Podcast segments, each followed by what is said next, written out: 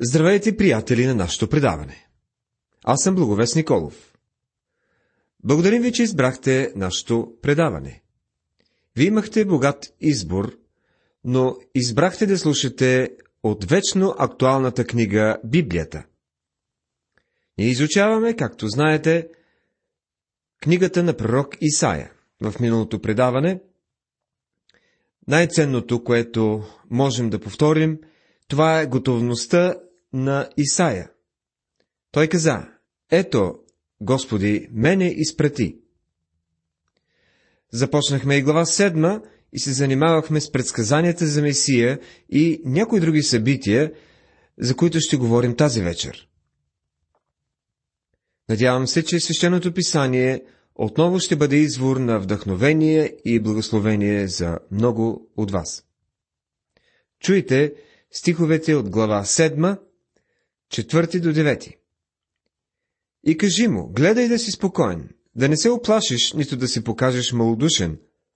Поради тия две опашки на Димещи главни, поради яростния гняв на Расина и Сирия и на Ромеливия син, понеже Сирия, Ефрем и Ромеливия син сториха лошо намерение против тебе, казвайки, да възлезем против Юда и да го отесним, да си пробием пролом в него и да поставим Тавейлилвия син за цар всред него.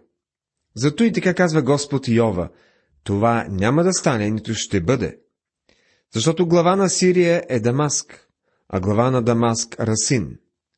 И вътре в 65 години Ефрем ще се съкруши така, защото да не е вече народ. Ефрем, чиято глава е Самария, а глава на Самария Ромеливия син. Ако не вярвате това, няма да си утвърдите. Смисълът на този текст е Ахас да разбере, че той не трябва да се страхува от съюза на своите двама врагове на север. Бог е решил, че тяхното начинание ще се провали. Проблемът е как Ахас ще узнае това. Той е скептик, неверник и съмняващ се човек. Как той ще бъде убеден, че това, което Исаия казва, е истина? Бог никога не иска човек да повярва на нещо, което не почива на здрава основа. Вярата не означава да се движиш сляпо наоколо и да казваш, о, аз се доверявам на Бога. Бог никога не иска да правим такива изказвания, а да действаме. Например, при нашето спасение ние не принасяме едно агънце в жертва. Защото знаем, че нашата вяра почива върху историческите факти за смъртта, погребението и възкресението на Божия син. Бог никога не иска от нас да скочим в тъмнината. Той иска да се повярваме и да се доверим на нещо, което почива на здрава основа. И това е единствената основа. И тя е Исус Христос. Никой не може да положи друга основа. Ако някой човек е честен невярващ и искрено иска да познае Бога, той ще дойде до спасителна вяра. Някои хора казват, че не могат да повярват, обаче те не са честни. Както един млад човек каза, аз искам да повярвам, ама все още търся истината. Но той пък живее с едно момиче в а, нездрави отношения. Словото ги нарича прилибо... прилибодейни отношения и казва, че търси истината. Въпрос е, че ти не можеш да стоиш с заслепени очи и същевременно да казваш, че искаш да прогледаш. Ако човек иска да познае Бога, той ще се откаже, откаже от греха, ще се обърне към Христос. И Бог ще стане реалност за него. Проблемът в наши дни е, че твърде много хора наистина не искат да си имат работа с Бога. Това беше и проблема на цар Ахас. Той не иска да се занимава с Бога. Чуйте го. И Господ говори още на Ахаза, казвайки, Поискай си знамение от Господа твой Бог. Искай го или в дълбината, или във висината горе. Глава 7, 10 и 11 стихове. Бог знае, че Ахас няма вяра и че той е готов да му помогне, но Ахас не е нищо друго, освен един религиозен измамник. Чуйте неговата фалшива набожност. Но Ахас рече, Неща да искам, нито ще изпитам Господа. Книгата на пророк Исаия, 7 глава, 12 стих. Колко сладко говори той. Звучи толкова добре, но той е един от най-големите лицемери, които може да откриете в писанието. Всичко това е отблъскващо и Бог разбира това. Исаия рече, слушайте сега, доме Давидов. Малко нещо ли вие да досаждате на човеци, та ще досаждате и на моя Бог? Глава 7, стих 13. Надявам се, че няма да имате нищо против да разкажа една история. Един ден в неделното училище за малките деца учителката разказвала историята за добрия самарянин. Докато разказвала притчата, тя се опитала да нарисува една ярка картина. Казала им как мъжът паднал между, попаднал между кръците, как те го били, как кръвта му изтичала от раните на тялото. Тя им разказала за свещеника, за фарисея и накрая за добрия самарянин. Искала да свърже представенето на притчата с приложението в живота на лицата. И затова най-напред попитала едно малко момиченце. Ти какво би направила? То отвърнало. О, аз щях да стана и щях да се погрижа за няколко дни, да го излекувам. Следващото момченце не искало да остане по-назад, затова отговорило. Аз пък щях да му занеса котия бомбони. Учителката продължавала да пита всяко дете от класа и най-накрая дошло до едно малко момиченце, което имало много отчаян израз на лицето. Учителката е попитала, ти какво би направила? То отвърнало, мисля, че щях да избягам.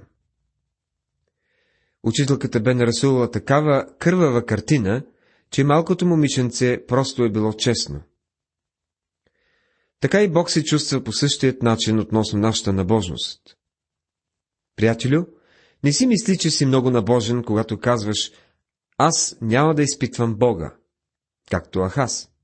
А Бог казва «Изпитайте ме, опитайте ме и вижте дали съм благ». Бог казва на този невярващ цар «Аз не те моля да повярваш на моите думи, просто защото Исаия ги казва. Аз искам да ти покажа основата за тези думи. Искам да ти дам свръхестествен знак, така че ще знаеш, че тези думи идват от мене. Но Ахас отказва да поиска знак. И така Бог ще даде знамение не на Ахас, но за целия Давидов дом. Чуйте го. Затова сам Господ ще ви даде знамение. Ето, девица ще зачне и ще роди син, и ще го нарече Емануил. Книгата на пророк Исаия, глава 7, стих 14. Бог слага основа под своето пророчество. И ако ти искаш да знаеш дали раждането от девица е истина, ще разбереш това, като прочете, прочетеш четирите Евангелие. Например, в Матея ние четем. А рождението на Исуса Христа биде така. След като биде сгодена майка му Мария за Йосифа, преди да бяха се съединили, тя се намери непразна от Святия Дух. А мъж и Йосиф, понеже беше праведен и не искаше да изложи, намисли да я напусне тайно. Но когато мислеше това, ето, ангел от Господа му се яви на сън и каза, Йосифе, сине Давидов, не бой се да вземеш жена си Мария, защото зачнатото от нея е от Святия Дух. Тя ще роди син, когато ще наречеш Исус. А всичко това стана да се сбъдне реченото от Господа чрез пророка, който казва, ето, девица ще зачне и ще роди син, и ще го нарекат Емануил, който значи Бог с нас. Евангелие от Матея, 1 глава, 18 до 23 стихове. Така, този текст от Исаия се е превърнал в един от най-противоречивите стихове в писанието, поради пророчеството за раждането от девица. Невярващите съвсем естествено го отхвърлят и напразно търсят нещо, което да отхвърля раждането от девица. Битката започва заради значението на еврейската дума Алмах, която е преведена като девица. Фактът, че ангелът цитира на Йосиф това пророчество от Исаия 7 глава, като обяснение за бременността на Мария, преди да се е омъжила за него, е достатъчно доказателство, че пророчеството се отнася за неумъжена жена, която е родила син, без да е имала физически контакт с някой мъж. Думата, използвана в Евангелието от Матея е гръцката дума Партенос, която определено означава девица. Същата гръцка дума се използва за Партенона, гръцкият храм на богинята Атина, която гърците определят като девица. Когато излезе ревизирано издание, в някои от версиите еврейската дума Алмах е била преведена като млада жена, а под чертата долу е била написано за пояснение девица.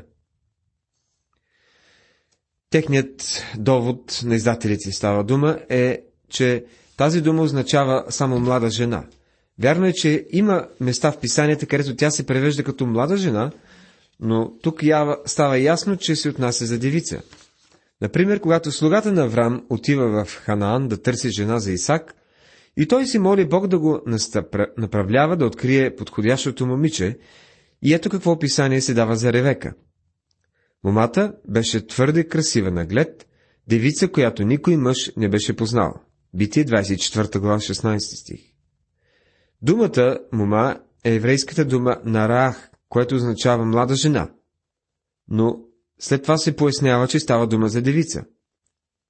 По-късно, когато слугата се моли за Божието ръководство, той казва Ето стоя при водния извор, момата, която излезе да налее вода, и тук еврейската дума е Алмах, девица.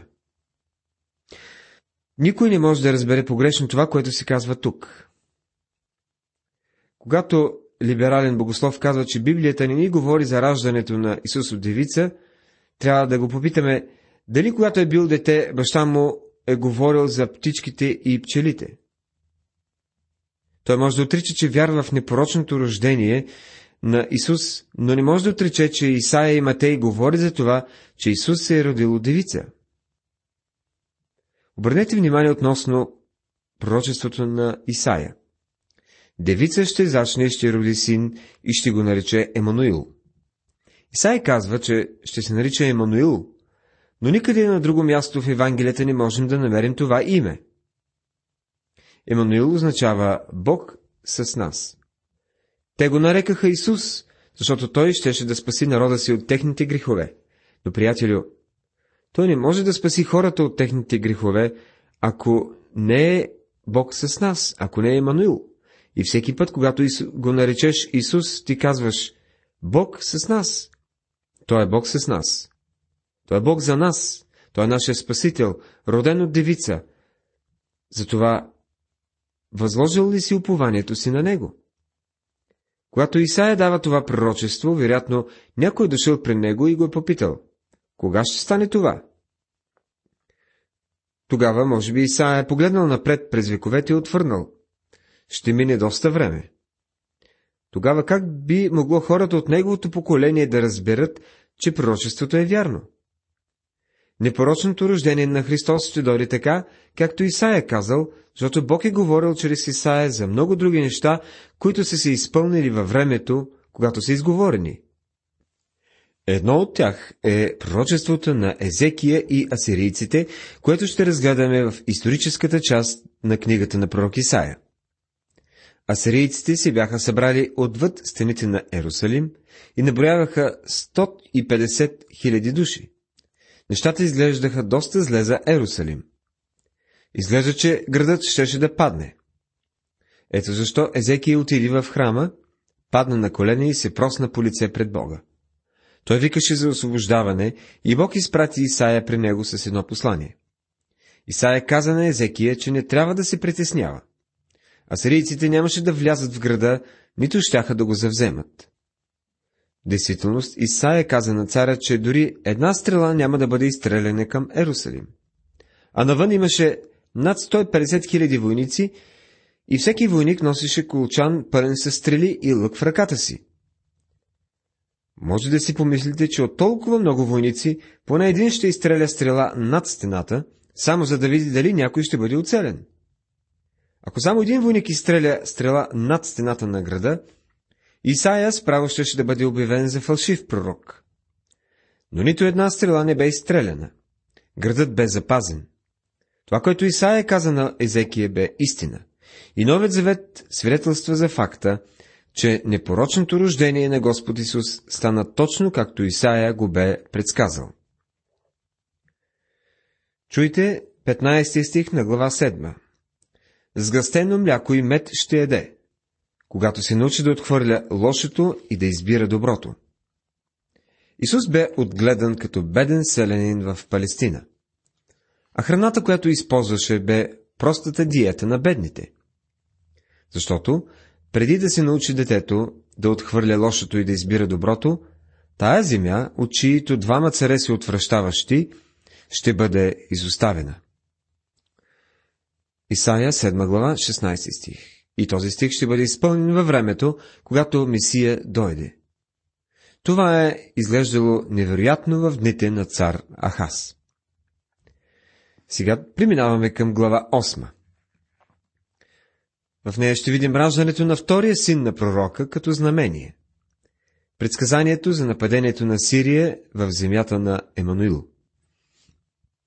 От 7 глава до 12 съставляват серия от пророчества, дадени по времето на царуването на Ахас. Някои се опитват да оприличат раждането на сина от девица в глава 7 с раждането на сина на пророка в глава 8. Имената изключват такава възможност, а допълнителната информация в 9 глава разкрива невъзможността двете личности да са идентични. Синът на пророка е просто знамение. Тази глава е доста важна, тъй като съдържа предсказанието за навлизането на царя на Асирия в земята на Емануил. Бог бе държал нападенията на чужди народи далеч от стените на своя народ за повече от 500 години. Сега той отваря вратите и позволява врагът да покрие земята, подобно на потоп. Хората търсят по-скоро конфедерация, съюз, отколкото помощ от Бога. Тази глава завършва с предупреждение срещу спиритизма, като последен изход за хората, които са отхвърлили Божия съвет и се обръщат в отчаянието си към света на сатанизма. Краят ще бъде беди, тъмнина и болка. Чуйте сега първият стих на глава 8. И Господ ми рече, Вземи си сега една голяма писателска дъска, та напиши на нея с обикновени букви. За Махер Шалал Хаш База. Ако сте мислили, че Сеар Ясуф, първото момче на Исаия, е странно име, то вижте дължината на това име. Махер Шалал Хаш База е забележително име за момче, на който и да е език. Как ви се струва да носите такова дълго име през целия си живот? Точно това трябваше да прави синът на Исаия. Не знаем какъв е бил неговият прякор. Може би е имал такъв за по-лесно извикване. Може би са го съкратили на Махерчо или Хашаш или дори База.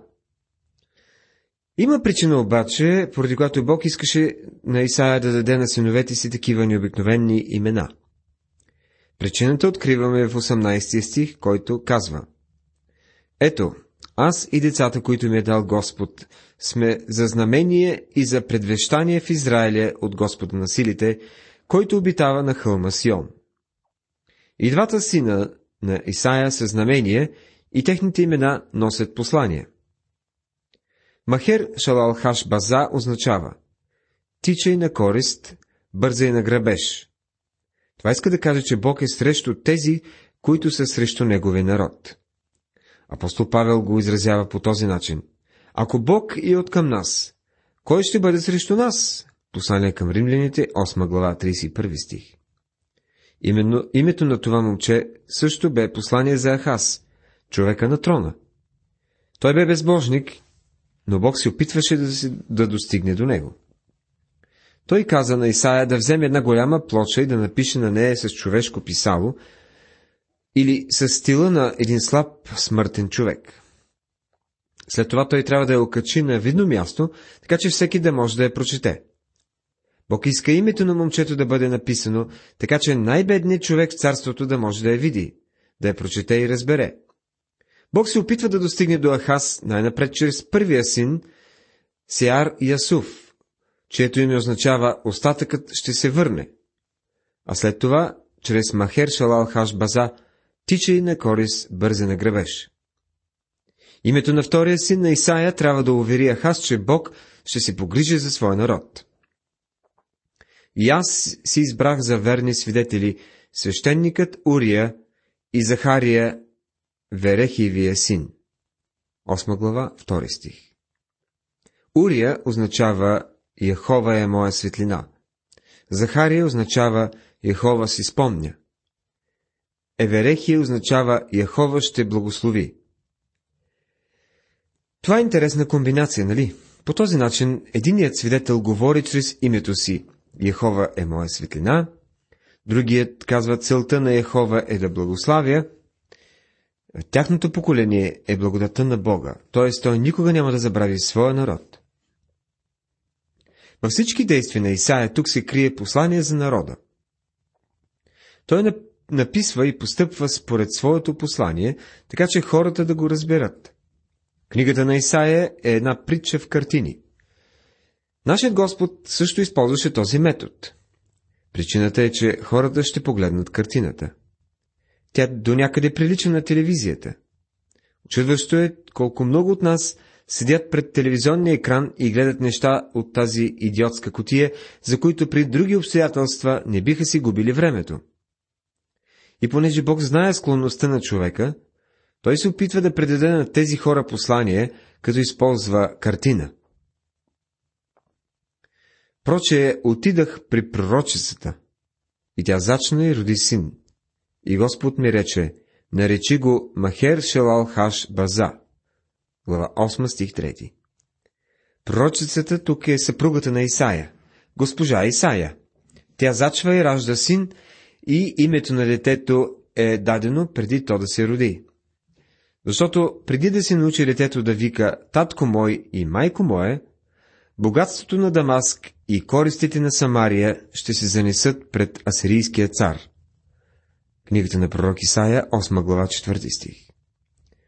Преди детето да може да каже мамо и татко, асирийците ще нападнат Сирия и Самария. Врагът на север, който планира да нападне Юда, ще бъде отведен в робство. Това няма да се дължи на блестящите военни способности на Хас. Той не може да изработи никаква стратегия, която да бъде победоносна. Победата ще се дължи на суверенната Божия благодат. Бог прави това кристално ясно. Господ ми говори пак, казвайки, понеже тия люди се отказаха от тихо течащите силуамски води и се радват за Расина и за Ромелиевия син, затова ето Господ въвежда върху тях силните и големи води на Ефрат. А сирийският цар и всичката му слава, и като прелее всичките си канали и наводни всичките си брегове.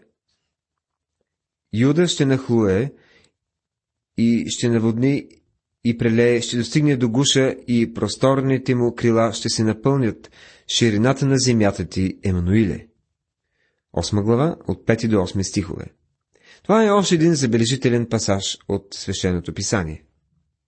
Хората се отказаха от тихо течащите силуамски води, което означава изпратен. Те отказват мира, който им Бог им предлага. Мир, който тук се олицетворява по този нежен начин от един бълбукощ поток. За контраст, в стих 7 се, се говори за силните и големи води на Ефрат.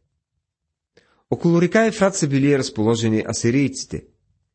Тези води идвали като един потоп. С други думи, водите на река Ефрат представляват правосъдието на Бога и се противопоставят на тихите води на Силуам. Чрез тези две реки Бог дава послание на своя народ.